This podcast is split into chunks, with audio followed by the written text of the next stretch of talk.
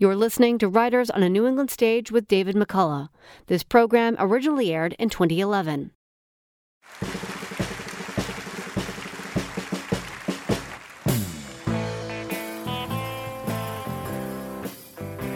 This is Word of Mouth on New Hampshire Public Radio. I'm Virginia Prescott. Today, historian and author David McCullough from Writers on a New England Stage. McCullough is one of the nation's most eminent and well known historians. He was awarded the Pulitzer Prize for his biography of Harry Truman and again for his book on John Adams. His clear, knowing voice added distinction to Ken Burns' Civil War and a number of other television epics and series.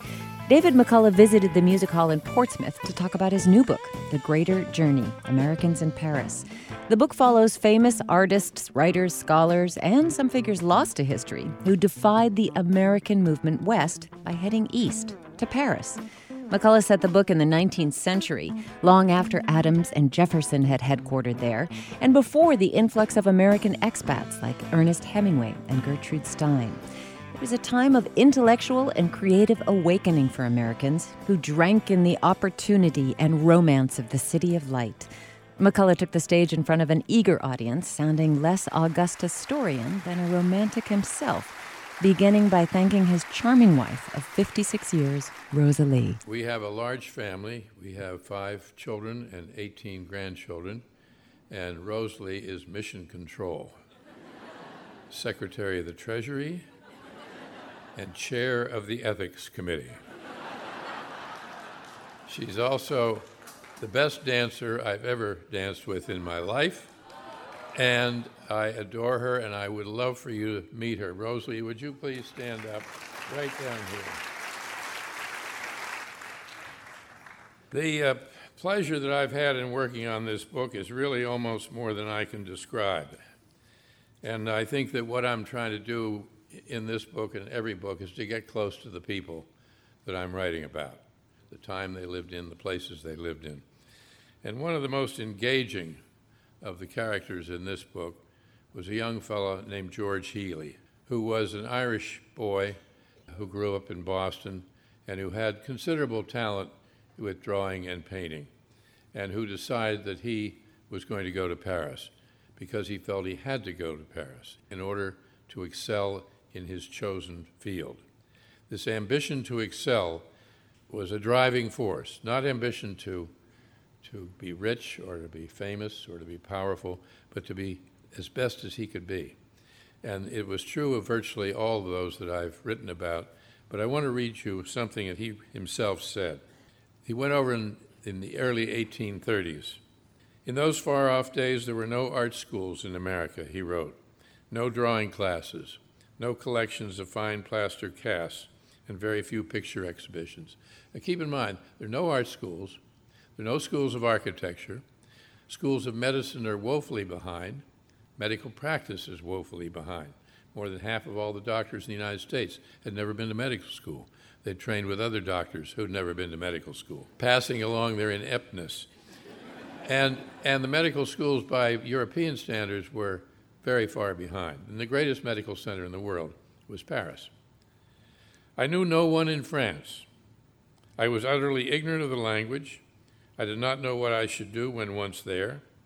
But I was not yet one and twenty, and I had a great stock of courage, and this is a part I love, and of inexperience, which is sometimes a big help, and a strong desire to be my very best.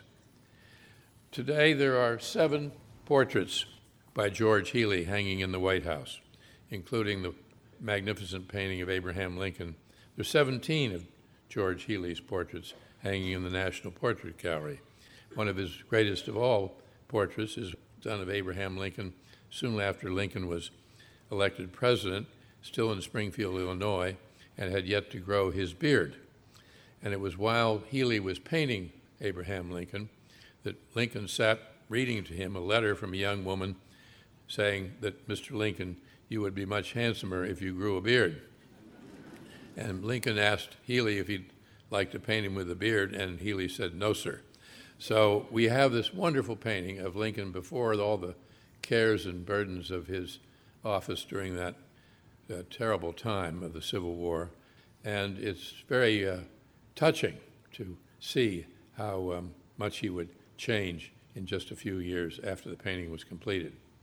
George Healy, Oliver Wendell Holmes Sr., who was a medical student, Charles Sumner, the great advocate for abolition, the most powerful voice for abolition in the United States Senate at the time of the Civil War, Samuel F.B. Morse, inventor of the telegraph and a painter, James Fenimore Cooper, who was the first American novelist of any consequence, Mary Cassatt, John Singer Sargent, and people like Elihu Washburne, who were diplomats and whose names ought to be much better known than they are because of the heroic uh, roles that they performed during extremely adverse conditions in Paris, and numerous others who came back bringing something home, either literally or figuratively an idea, a skill, a work of art, a work of sculpture.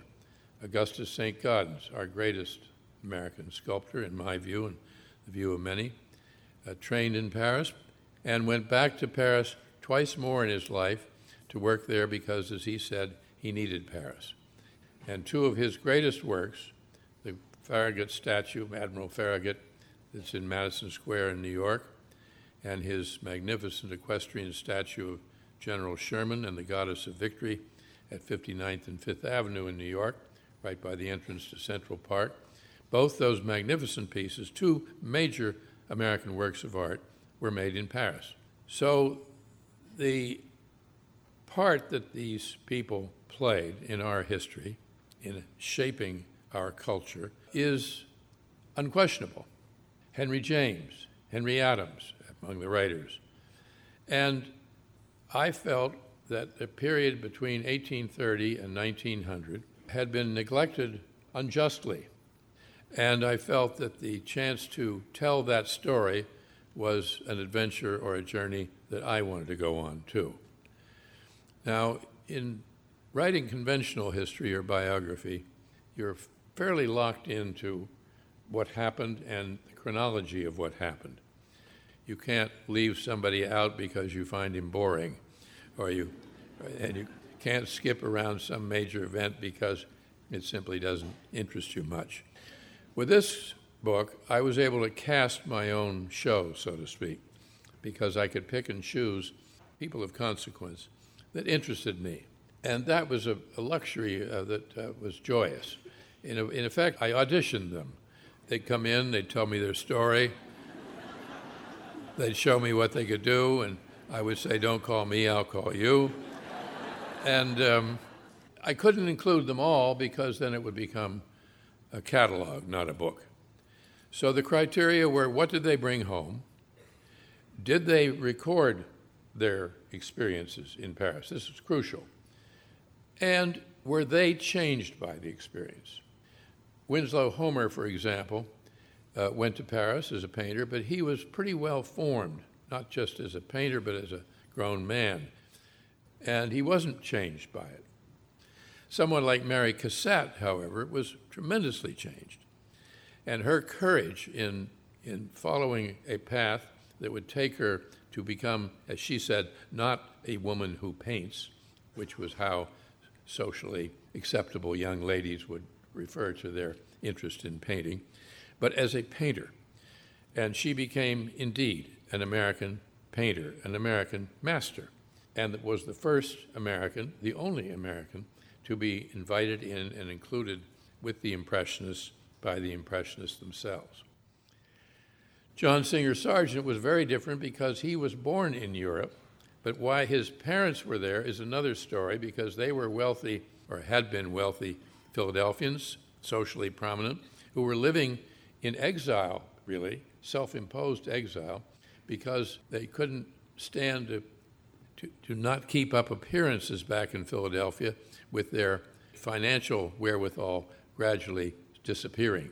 So they went to Europe because there they could maintain the facade of being people of some means, and they never came back. But when this boy appeared on the scene, this phenomenon, John Singer Sargent, it transformed their lives into one of accomplishment.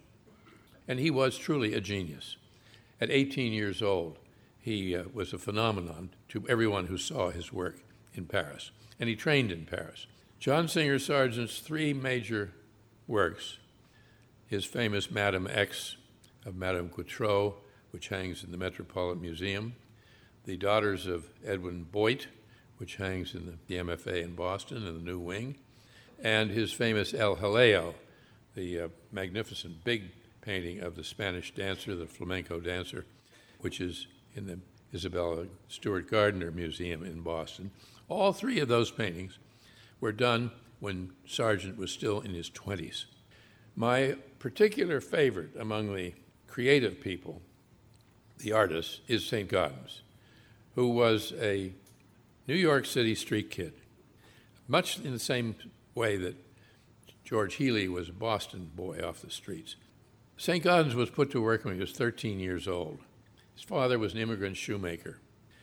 And at 19, he managed to have enough money saved uh, that he went to Europe to study uh, in Paris, and he went steerage. We all, we all know and understand all those people who came this way uh, from Ireland and Germany and elsewhere in steerage. But these were, these were young Americans who were going the other way in steerage. Ambition, ambition to excel. And one of the most telling things that St. Gaudens ever said, I've used at the beginning of, of my book as sort of the, uh, the emblem for the whole story. Now, keep in mind, if you've never seen the inside of a, of a sculptor's studio, particularly if they're working on major pieces, is enormous. It's a workshop. And um, St. Gaudens wrote about this atmosphere. He said, For we constantly deal with practical problems, with molders, contractors, derricks, stonemen, trucks, rubbish, plasterers, and whatnot all else, all the while trying to soar into the blue. That's what they're all trying to do, to soar into the blue. It's what so many of us are trying to do with our lives, where we deal with all the paraphernalia and the whatnot all else, as he says. In one of the wisest things that any president of the United States ever wrote, John F. Kennedy said this This country cannot afford to be materially rich and spiritually poor. The life of the arts, far from being an interruption, a distraction in the life of a nation, is very close to the center of the nation's purpose and is a test of the quality of a national civilization.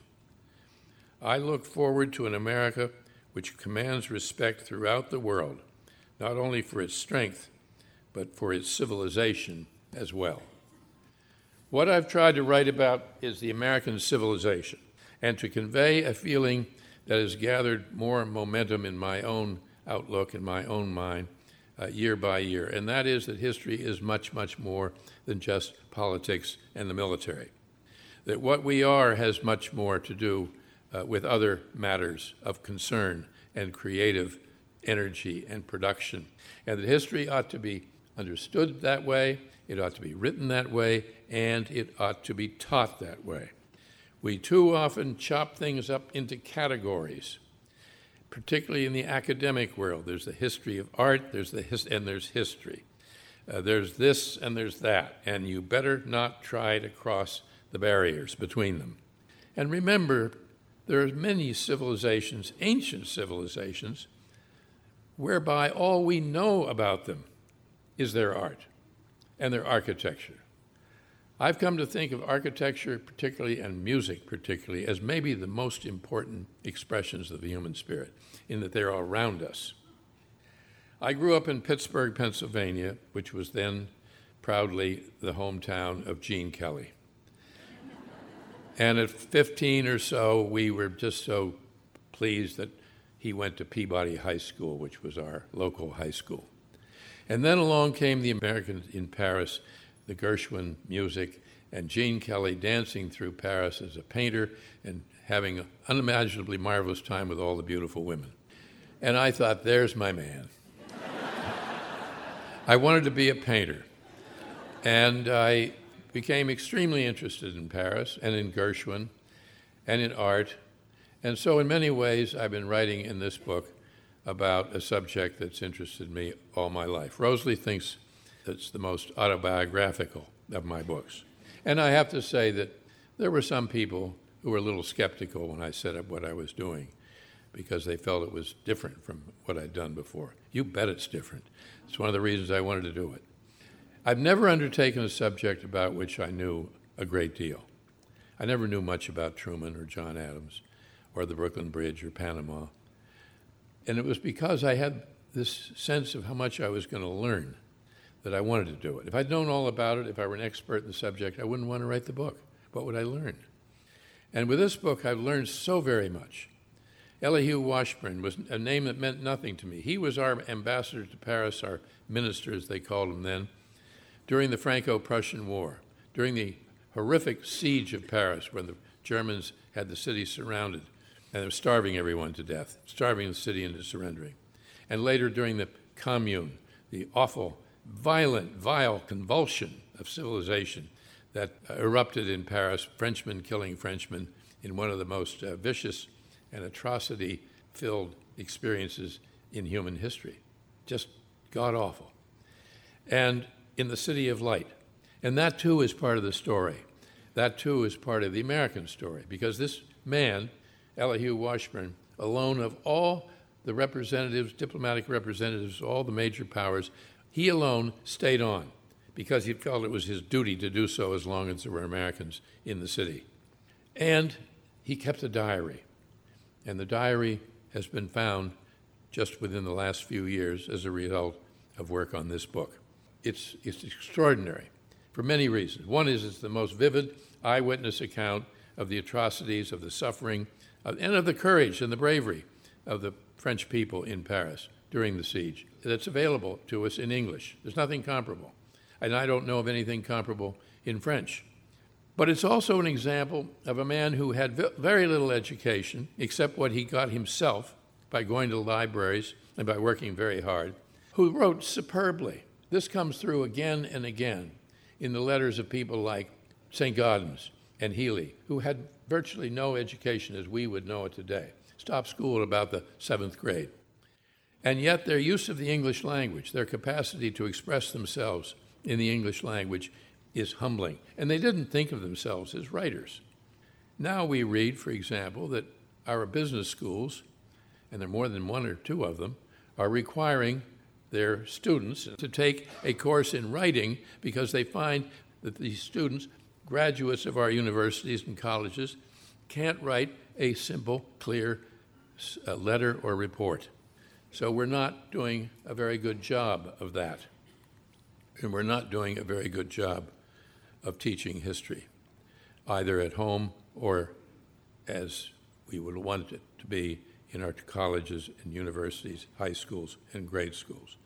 My hope is that all of us who care about this can help more than we're doing by encouraging our children and our grandchildren to read, by encouraging our children and grandchildren to come with us to historic sites and to see how much these places have meant, not just in the story of our country, but how much they mean to us. All the great teachers knew, know that the way to teach is to show them what you love. And we can do that too. We can't just count on the teachers to do all the work. We have to do the work. If there's a problem with American education today, it's us, all of us. We've got to bring back the dinner table conversation. We got to bring back dinner. and we've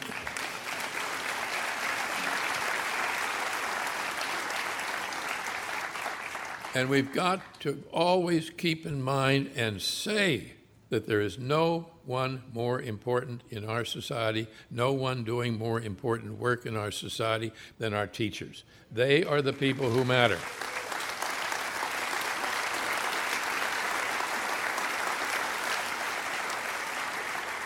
And we must not, must not do anything to make their jobs harder.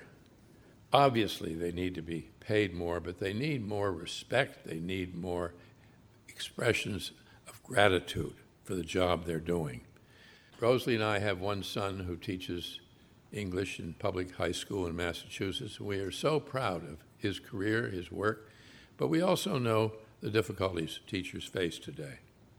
And much of the problem has to do with the parents, the parents riding the teacher to get child a better grade so the child can get into a better college or university. But you know all this.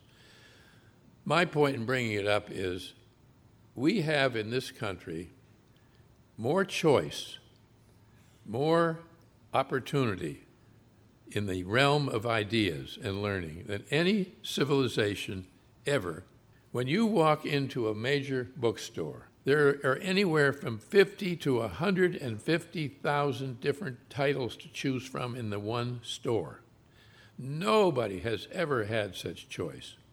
And if the cost of a book or the cost of accumulating your own personal library is beyond uh, what somebody can meet financially, we have the great public library system, which we must never, ever take for granted.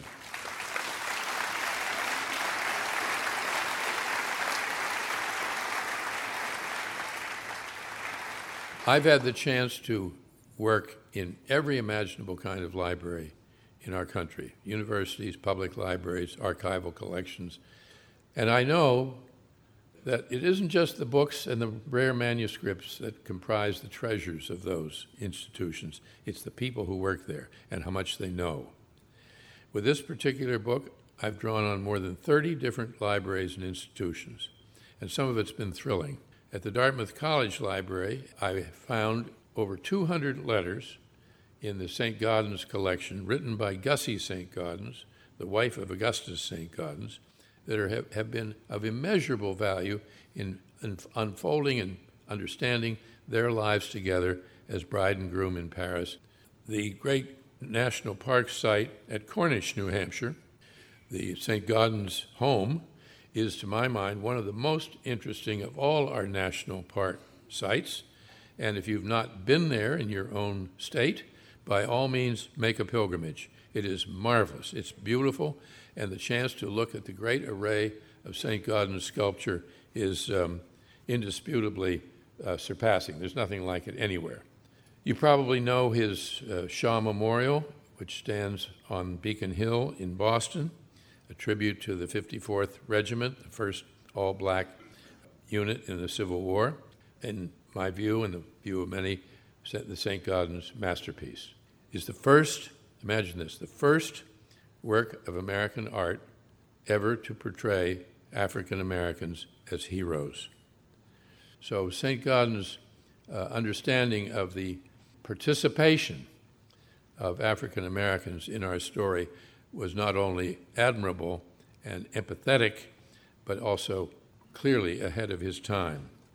We historians and biographers aren't the only ones who are writing history, and very often it, is in our art, in our in photography, in painting, in portraits, in sculpture, and in architecture that we find the expression of what our story means, better said than anywhere else. I'll just close with a story of my own experience and why I took the path that led to this book. I was driving down uh, Massachusetts Avenue in Washington one morning and got to uh, Sheridan Circle, which is just beyond Embassy Row. And there was a big traffic jam. Every, everything stopped. And I was looking over into the circle, and there in the middle of the circle is the equestrian statue of General Phil Sheridan. And he's up on his high horse and he has the requisite pigeon on his head. And, and uh, I was thinking, I wonder how many people riding around this circle have any idea who that is or why it's called Sheridan Circle. And just as I was mulling this, uh, Gershwin's Rhapsody in Blue came on the radio. And, and I, I was transported, as one is, by it. And I forgot for the moment how frustrated or annoyed I was by the traffic jam. And then I began thinking, here's this magnificent piece by Gershwin. It's just as part of part of life for me and anybody else listening to it. And he is still here in that music. And who's more important? Who's more important to the American story, to the American uh, soul, if you will? General Phil Sheridan or George Gershwin? Well, the answer is they're both important. But you can't leave Gershwin out. That's the point. You can't leave Gershwin out. And so I embarked on my expedition. And four years later, it makes me feel warmed up as I never have before, and that's my talk.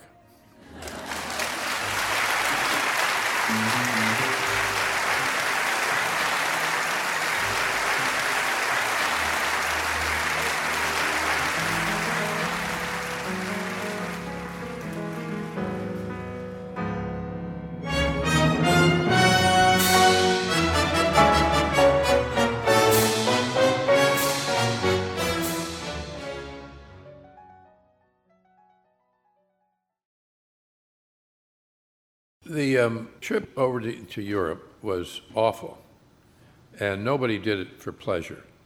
Some of those people would be out there for more than two months. And um, when, they, when they finally landed, usually at Le Havre, uh, they realized that um, they'd been through something uh, that was as difficult and as unusual as anything in their, in their experience. But then they took the overland trip up to uh, Paris uh, stopping almost always at Rouen, which was halfway. And they saw the great Rouen Cathedral for the first time. And that was, that was a um, life changing experience.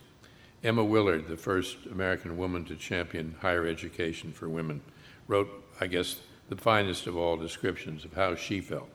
But Charles Sumner did too. He talked about seeing the cathedral and feeling for the first time in his whole life the prestige of age. Mm. Here they were, here they were looking at a, at a structure that was hundreds of feet taller than anything in this country, and uh, to see sculpture, exposed sculpture on the exterior of a building. Keep in mind that in the 1830s, Independence Hall, which would have been one of the great old historic buildings of the United States, was less than 100 years old. And here they were looking at something begun in the 13th century. It was a jolt, and it was then that they realized that the greater journey had begun, mm. greater even than the voyage across the Atlantic. And so many revelations to come about art and food and music, and, and one in, and which, a little of that, which which was cheaper than milk, and morality. Yeah. You know, a sort of different sense of morality than certainly in Puritan Boston for many of them. Well, yes, Oliver Wendell Holmes wrote letters home in which he said to his Calvinist parents, it was all right to go to the theater, and they need not tear that part of his letter off before they showed it to other people. but other revelations, like for Charles Sumner in particular, seeing black students at the Sorbonne, that uh, people of African descent were treated differently. It was a moment of epiphany for Sumner, and it not only changed him, it consequently changed, changed our story, it changed our history. Charles Sumner went over. He was a graduate of Harvard and of the Harvard Law School, and he opened a law office in Boston. And after about two years, decided that he really had an inadequate education. He didn't know enough, and that he was going to France to attend lectures at the Sorbonne, which was then, if not the greatest, certainly one of the greatest universities in the world. And the French had a policy that you could attend the Sorbonne or the École de Médecine, the medical college, which was the greatest medical college in the world, for nothing if you were a foreign student. So all they had to do was get there and be able to pay for their room and board, and they could attend these great institutions. Sumner began to notice and think about the black students around him and was noting how they were treated just like everybody else, dressed like, dressed like everybody else, talked like everybody else, acted like everybody else, and had the same kinds of ambitions as everybody else. And he wrote in his journal, I wonder if the way we treat black people at home is the result of how we've been taught or whether it's part of the natural order of things. And that was an epiphany for him. He came home, got into politics early, got elected to the United States Senate in his early 40s, and became the most powerful voice for abolition in the Senate and almost to the cost of his life because he's the one that was attacked on the floor of the Senate from behind by an irate congressman from South Carolina who nearly beat him to death with a heavy gutta percha walking stick. One of the most dreadful scenes ever to take place on the floor of the United States Senate. He never really recovered from that attack, either psychologically or physically. But it was also news of that attack that caused John Brown out in Kansas and his followers to commit what became known as the Pottawatomie Massacre, where they descended upon a number of innocent white Kansans uh, and murdered them. Mm. And that then fanned all the fires that eventually led to the Civil War. And through the Civil War, Sumner remained Lincoln's most powerful uh, supporter in the Senate and the most powerful voice against slavery. And so that one episode in Paris at the Sorbonne, that one entry into his journal, is the pebble, if you will, dropped in the pond, and the ripple effect was phenomenal. I'd love to dig into some of the characters that you mentioned earlier. Samuel Morse, um, best known for the telegraph and the Morse code that bear his name. But you devote a whole chapter to him painting a gallery at the Louvre. And it's a lot about his relationship and great friendship with James Fenimore Cooper. But what was he trying to do with that painting? Samuel F.B. Morse went to Paris as a painter, a very accomplished painter. He had done portraits of major figures, including Lafayette, but he wanted to improve himself. He wanted to, to excel. And when he was there, he got the idea of doing an interior of the Louvre, portraying what he considered to be the most uh, important masterpieces in the collection at the Louvre. So he picked his favorites, mostly all Italian Renaissance masterpieces, including Leonardo's uh, Mona Lisa, and uh, several by Titian and, and uh, others. And he hung them in the Salon Carré, uh, which is the uh, part of the Louvre that's still very much there. But it was never hung that way in reality. That was how he would hang it in his idealized version. And the, what he hoped to do was to bring this home, huge painting, six by nine feet, bring it home, and then Americans could go and see these masterpieces for the first time because there were no color reproductions and there were no museums in which you could go and look at paintings. He had a kind of evangelical mission, if you will, to bring culture back to the United States in that form. But what happened was, since so many of these paintings were hung way up high, he had to build a movable scaffold that he could wheel from spot to spot where the paintings happened to be hanging in the Louvre. So he put this huge canvas on top of the scaffold and of course, he himself became a tourist attraction mm-hmm. in, the, uh, in the Louvre. And his friend James Fenimore Cooper came over to the Louvre every afternoon to sit with Morse and to chat with him and kid him a little bit and keep his morale up.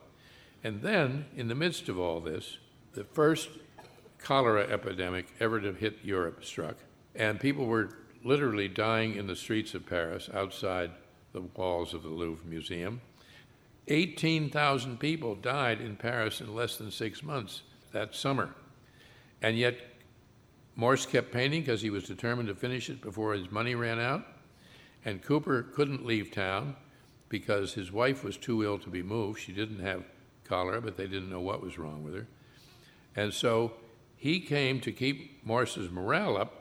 And we know that Morse was terrified because he was writing letters home to his brother saying, I don't know any night when I go to bed if I'm going to die in the middle of the night. They all felt that way.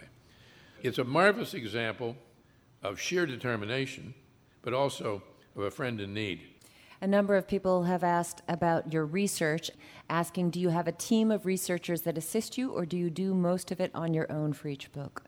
I do not have a team. I have a one man team. His name is Mike Hill.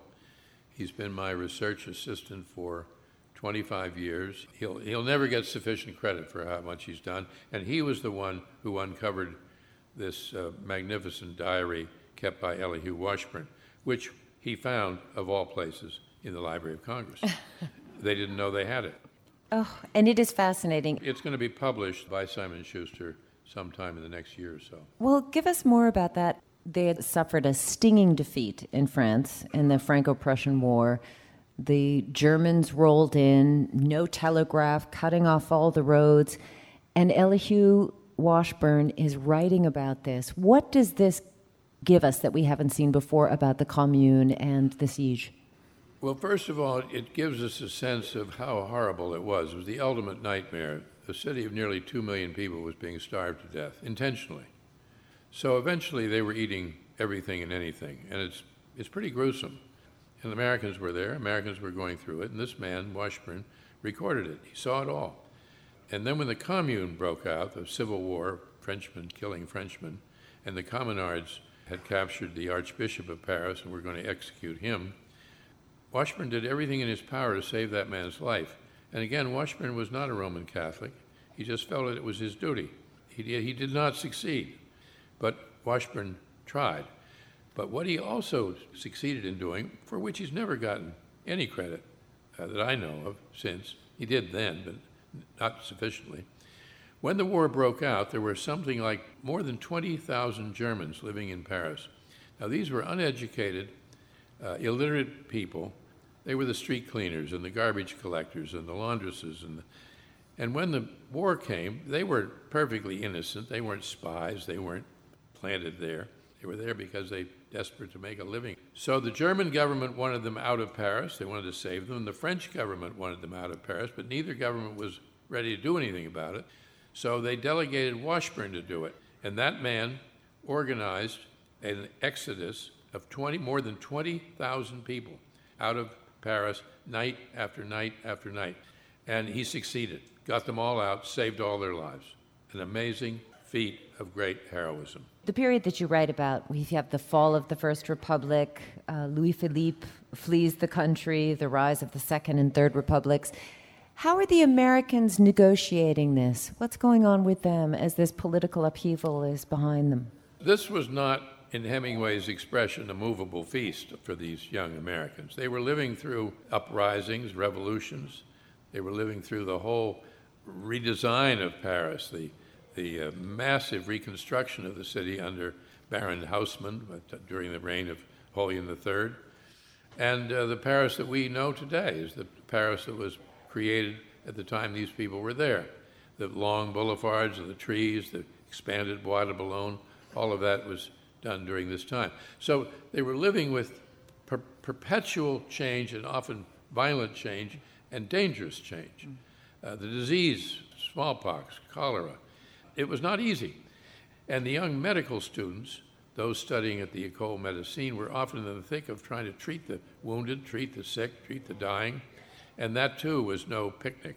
But none of them quit, despite all the pressures and the difficulties of their curriculum and their emergency help in these times of, of uh, calamity.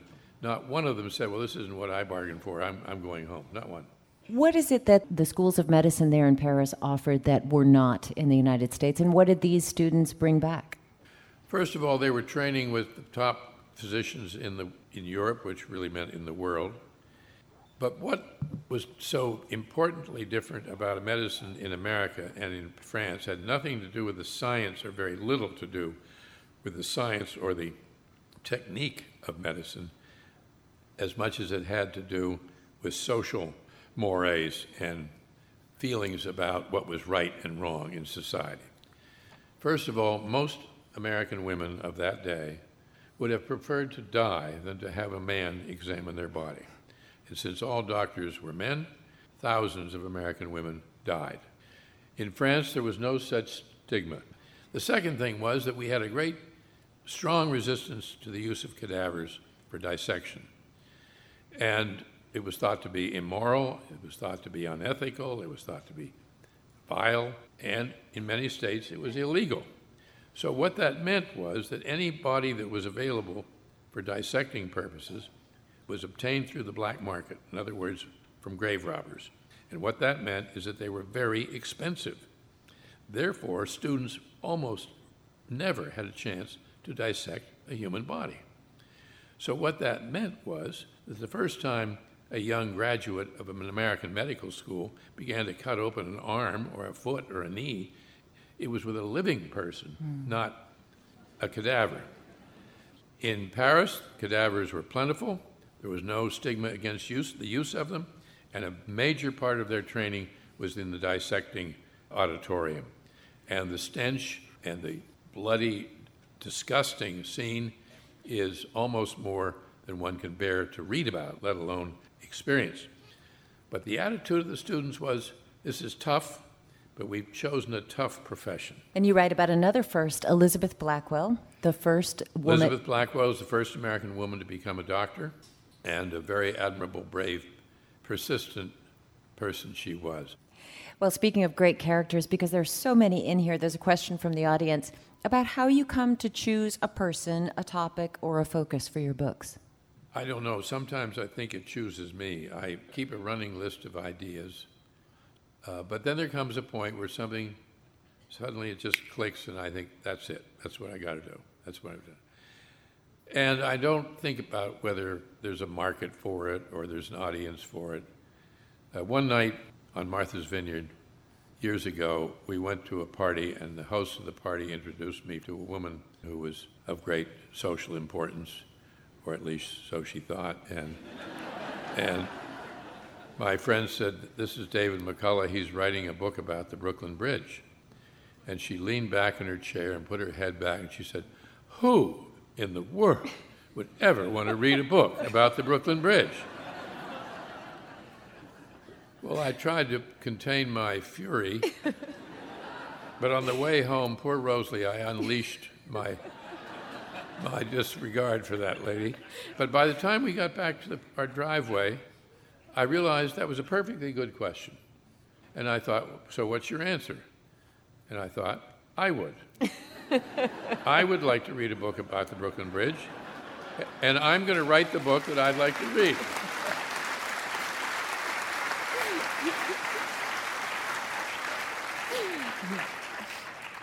Well, back to Paris. Always. Well, it's the same thing with this book.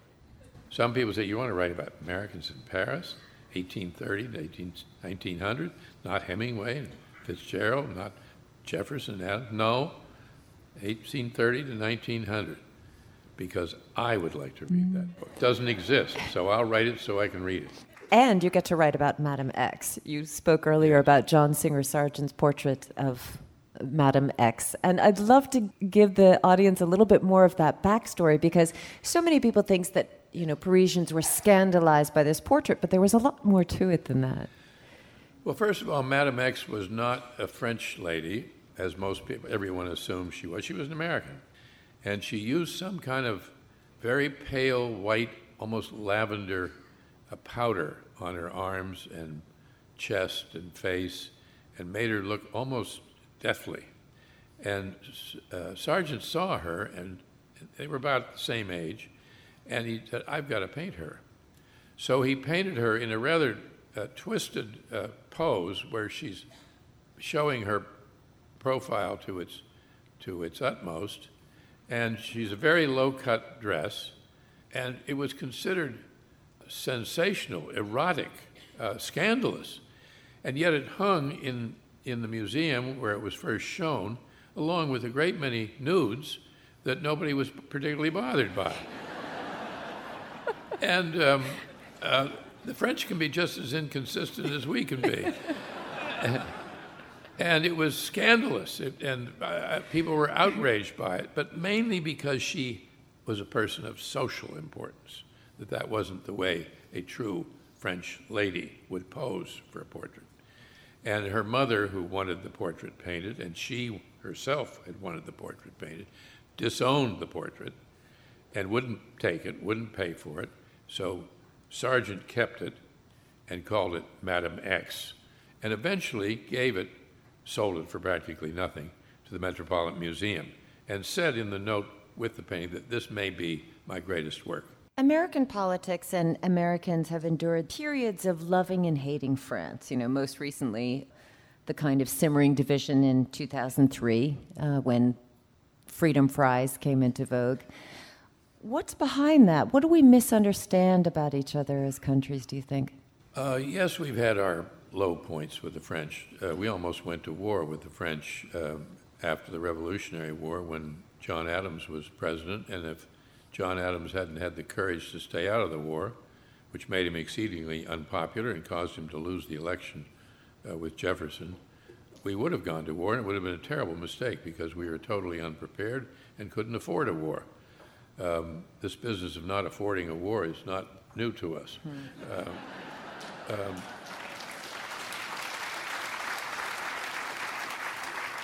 but that aside, our connection to France, our relations to France, our, the impress of of France on our story, on our country, on our culture is far, far greater than most Americans have any idea or are willing to accept, uh, largely out of ignorance. I find that most of the people who have a kind of anti French feeling have never been there.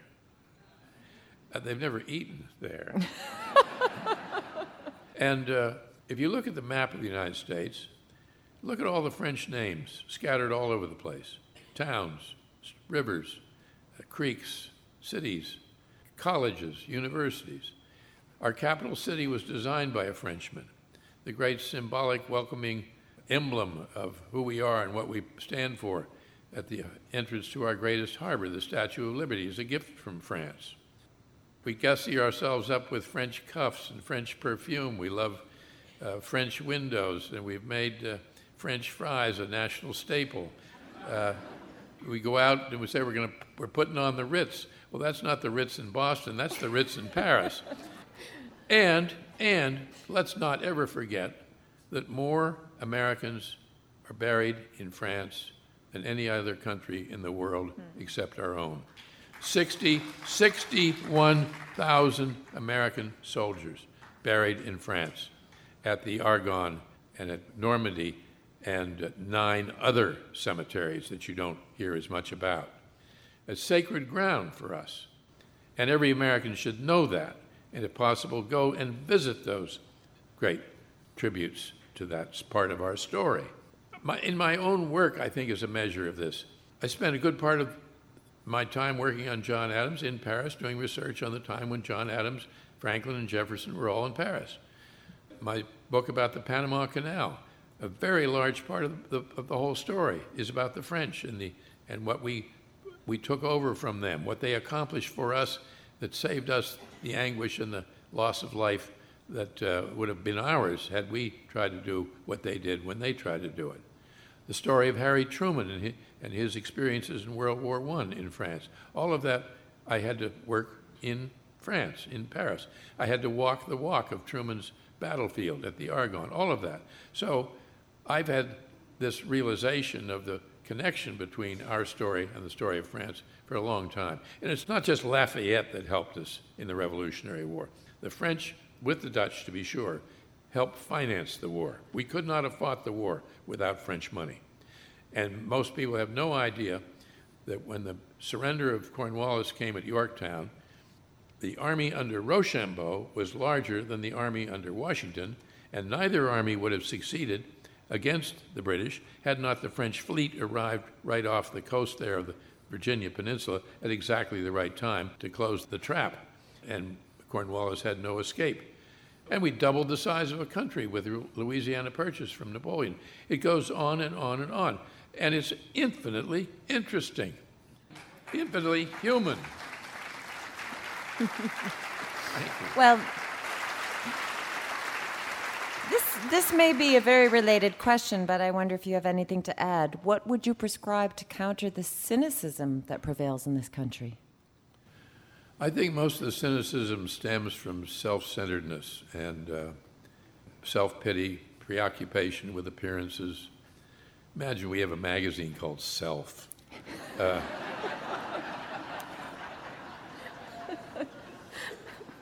but I think what bothers me most is television.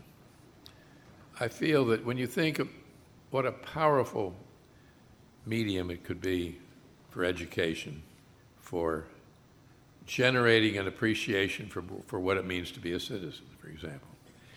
It's as if we've invented fire and all we're doing is burning things down with it. And this hunger for publicity and celebrity, and it's so silly. We're living in a very serious time. And we are a serious people. And we can do great things. We know we can. We've done it before. I just wonder will we be cathedral builders? Can we be cathedral builders? Not in the literal sense, but what will we do? What will we make? What will we what will we have in the way of an idea that that we would like to be known for, remembered for in time to come? I think one of the most important byproducts of an understanding of history is that it, it develops the realization that we too are part of history and that we are going to be judged by history just as we judge those who went before us. And how are we going to measure up? Are we measuring up to those who went before us? And are we going to be looked back upon as a kind of trivial bunch of quasi voluptuaries interested only in uh, material comforts? Or did we have some underlying confidence, uh, belief in values, in what matters in life? Of course we do. Of course we do.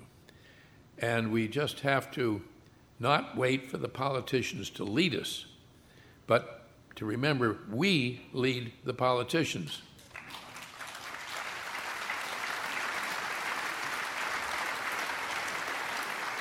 And, and, thus, and thus it has always been. The country is always ahead of Washington. The country is always trying to get the people in the legislatures to catch up with what we need, what we want, and what we can do.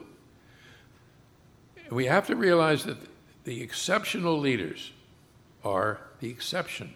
We can't expect every president to be terrific. They never have been. It only happens once in a while. And we have to remember that a sense of history, a knowledge of history, is one of the common ingredients of all great leaders. They all have had it, without exception. The presidents, for example, the strongest, most exceptional presidents have been those presidents that knew history.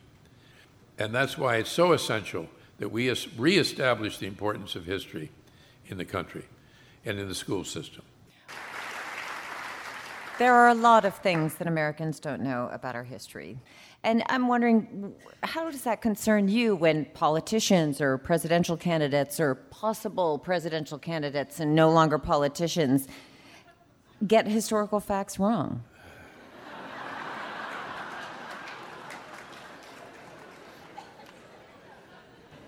How can you, how can you love your country and profess your love for your country make a thing about your love for your country and not have any interest in your country's story or any grounding in the story.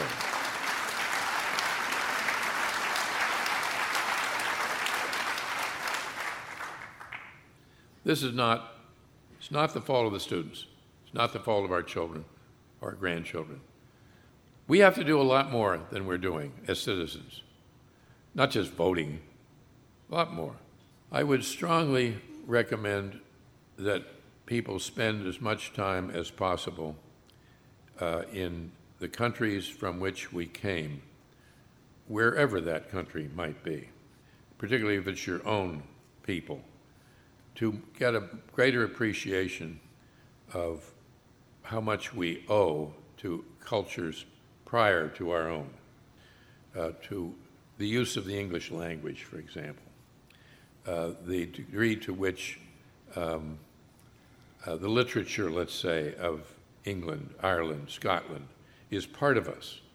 It isn't American, but is part of us that we can be proud of. I would urge, urge people to see more of our own country and to get out and talk to people and to ask questions. I'm very concerned that we're stressing to our students, to our young people, the need to be able to answer questions and not encourage them to have questions and not be timid about asking a question which may seem stupid. That's how you learn. I would encourage people to go to places like Iceland, sure, or, or to uh, uh, Panama, certainly. But don't just go and walk around and look. Talk to people. Ask questions. I try to tell students there isn't a soul you will ever meet in your whole life who doesn't know something that you don't know.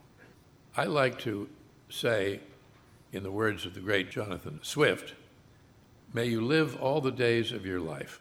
Hmm. well, David McCullough, I feel like I've had a lesson, and I bet all of you do too. Thank you so much.